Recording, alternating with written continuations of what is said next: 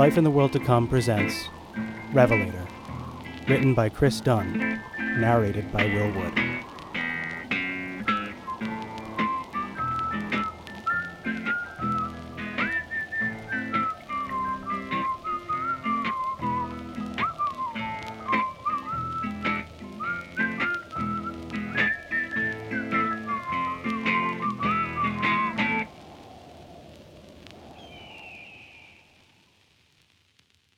Chapter 1 The Westeros Paradox Isaac Hart was not a man prone to bouts of fancy. It was a thing about himself he didn't like. He was not an unpassionate person. Like many mathematicians, he saw himself as having the soul of an artist. But at its core, and much to his own personal frustration, that soul had a tendency to break things down into measurable distances. He had always had a much easier time conceptualizing the numbers themselves, as opposed to the things that they represented. And he was good at that, conceptualizing the numbers. He was practically a computer. His memory was borderline eidetic, and even better than that, he wasn't the kind of person who felt the need to tell everyone about it. But it was 2006, a period in human history in which anyone with a graphing calculator in their back pocket could effectively nullify that advantage. He was a man who rarely lost his footing, mostly because he rarely stepped outside comfortable, established boundaries, and as a result had accomplished very little of note in his short career. But he didn't like that about himself, which is why, we assume, he is punching his entrance code into the front door of the MIT Media Lab at 3 in the morning, at the behest of his teaching assistant. This wasn't the sort of business the Media Lab was meant for, but Robert Mann had made himself at home there all the same. He enjoyed the chaos of the place, or got something out of it anyway. It was difficult to track exactly what Robert Mann did and didn't enjoy, but he always seemed to do his best work in places that were always ever so slightly off suited for his purposes. The Media Lab, for its part, was a space primarily focused on computer science and robotics, all the most fun, aesthetically pleasing parts of it. Its halls adorned with colorful Lego sculptures, robot dragons, and interactive motion tracking projector art, nearly all of it funded by Epstein money. Robert likely doesn't know that, Isaac muses. If he had, it would have upset him, and it would have ruined whatever energy about the space it was that he was so attracted to. It was one of the many things, Isaac assumes, that Robert doesn't know. There were many things Robert Mann didn't know, except for the things he did know, which he knew of in maddening amounts. Isaac hated Robert, but it was a productive hate, a resigned, egoless hate. The kind of hate you have for someone for whom the things you struggle with come effortlessly. The kind of hate you have for a semi truck that's about to barrel over you. Not for the driver, but for the truck itself. The truck doesn't hate you, it doesn't care if you live or die, but it's still going to kill you because it's huge and you aren't. In the corners of that hate, Isaac had found that the two of them could be quite useful to each other. In a frustrating way, they filled each other out very nicely, Rob would come up with some wild new idea, some mad counterintuitive notion about how numbers fit together, obsess over it for a day, and then abandon it having proven himself wrong. Isaac would then pick over his leavings and would almost always find that the issue was not an immutable truth of mathematics, but some high school level error in arithmetic. Isaac would pick up the pieces, take the notion to its conclusion, and then innovation. Isaac had accomplished much since Robert had become his assistant and Robert's name would always appear as a co author on anything Isaac published. But Isaac suspects that if he'd taken the credit for himself, Robert would have never noticed. He'd say that Robert was in it for the joy of it, but Robert didn't come off as an especially joyful person. Whatever drove Robert Mann, it was something in the work itself. Isaac enters the conference space in the far corner of the building, and he can already feel the tinders of a migraine beginning to spark at the back of his skull. Robert's scribblings have exited the right side of the chalkboard and have extended onto the wall beside it, covering about half the room so far, and are growing. Isaac knows he will not be going back home tonight. Once Robert tires himself out, he will have to stay back and scrub the walls. Even if Robert agrees to clean up his mess, he will not. Isaac knows this from experience. He takes off his jacket, slings his bag over a chair, and sits down. He gives himself a few moments to take in the mad scrawling of his prodigy assistant. The migraine cracks deeper into his skull. Most of what's written, Isaac doesn't recognize. It exists outside his area of expertise. It's a physics problem already outside the comfortable realm of pure mathematics in which Isaac feels most at home. Something about relativity. but there's also some quantum mechanics in there and a few smattered sections of what looks like pseudo code. This is uncomfortable for Isaac. He and Robert's symbiosis exists in a delicate balance, hinging on Isaac's ability to pick Robert's pieces and make something out of them, but that requires Isaac to know what those pieces are. That was simple enough for Isaac when just dealing with numbers, but the thing Isaac is looking at now is bigger than that. Much bigger. Isaac doesn't know what he's looking at exactly, but it is huge, and he isn't. Somewhere in the back of his mind, Isaac smells exhaust. So you tell me if this falls under physics or theology or philosophy or whatever. You're the one with the doctorate. That's your area. All I'm saying is that so far, the math works out. The sound of Robert's voice snaps Isaac from his stupor. Robert hadn't looked up from the wall, a flurry of symbols and numbers erupting in the wake of each flick of his wrist. A pang of annoyance cuts through Isaac's bewilderment, just long enough to bring him back to earth.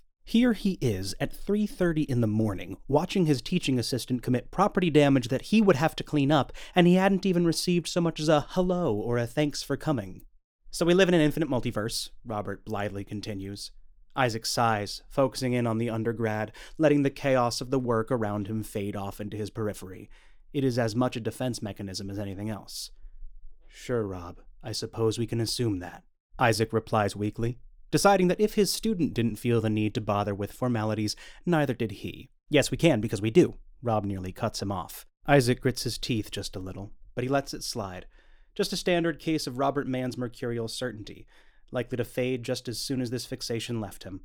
We live in an infinite multiverse, Robert continued. Emphasis on infinite. And infinity is weird, right? Infinity has some weird implications. Sure, Isaac concedes, side eyeing his companion before squinting at the scribbles trailing behind his hand. It is late or early, depending on how he chooses to look at it. He considers the thin line between genius and mania, as he often does when considering Robert, and wonders if perhaps this falls on the wrong side of it. Like if I were to wave my hands around and say, I summon a dragon. This time, it's Isaac's turn to cut off Robert. It's too early for this, he's decided. This expedition outside his comfort zone has been a mistake. He had given his entrance codes to someone who clearly could not be trusted with them, someone who he was watching to face school property, on the off chance that he could leech something off their wild nature, and now he is being punished for it. Yes, technically there's a chance one would appear. If there are infinite universes in which to run out that scenario, eventually there'd be at least one where something unexpected and unexplainable falls into place, and a dragon really does appear. And if it happens in one universe, that also means it happened in infinite others, which technically doesn't mean that we are just as likely to be in a universe where a dragon does appear as where one doesn't. Rob, this is all really fun stuff, but it's also what they teach to kids on Nova specials. Did you have to get me up in the middle of the night to. Robert interjects calmly, his gaze never once leaving his maths. That's not my point. Yes, there's a chance that if you try to summon a dragon, that one will appear, but you know the funny thing about dragons, Isaac? Isaac sighs, suddenly feeling very defeated. What, Rob? They aren't real. Isaac is silent for a slow moment. Not because his mind is blown or anything. Or if that is why, it's the sheer nothing of the statement that gets to him. Robert has had his share of mad ideas, but Isaac has always been able to see the path he was trying to lay out with them.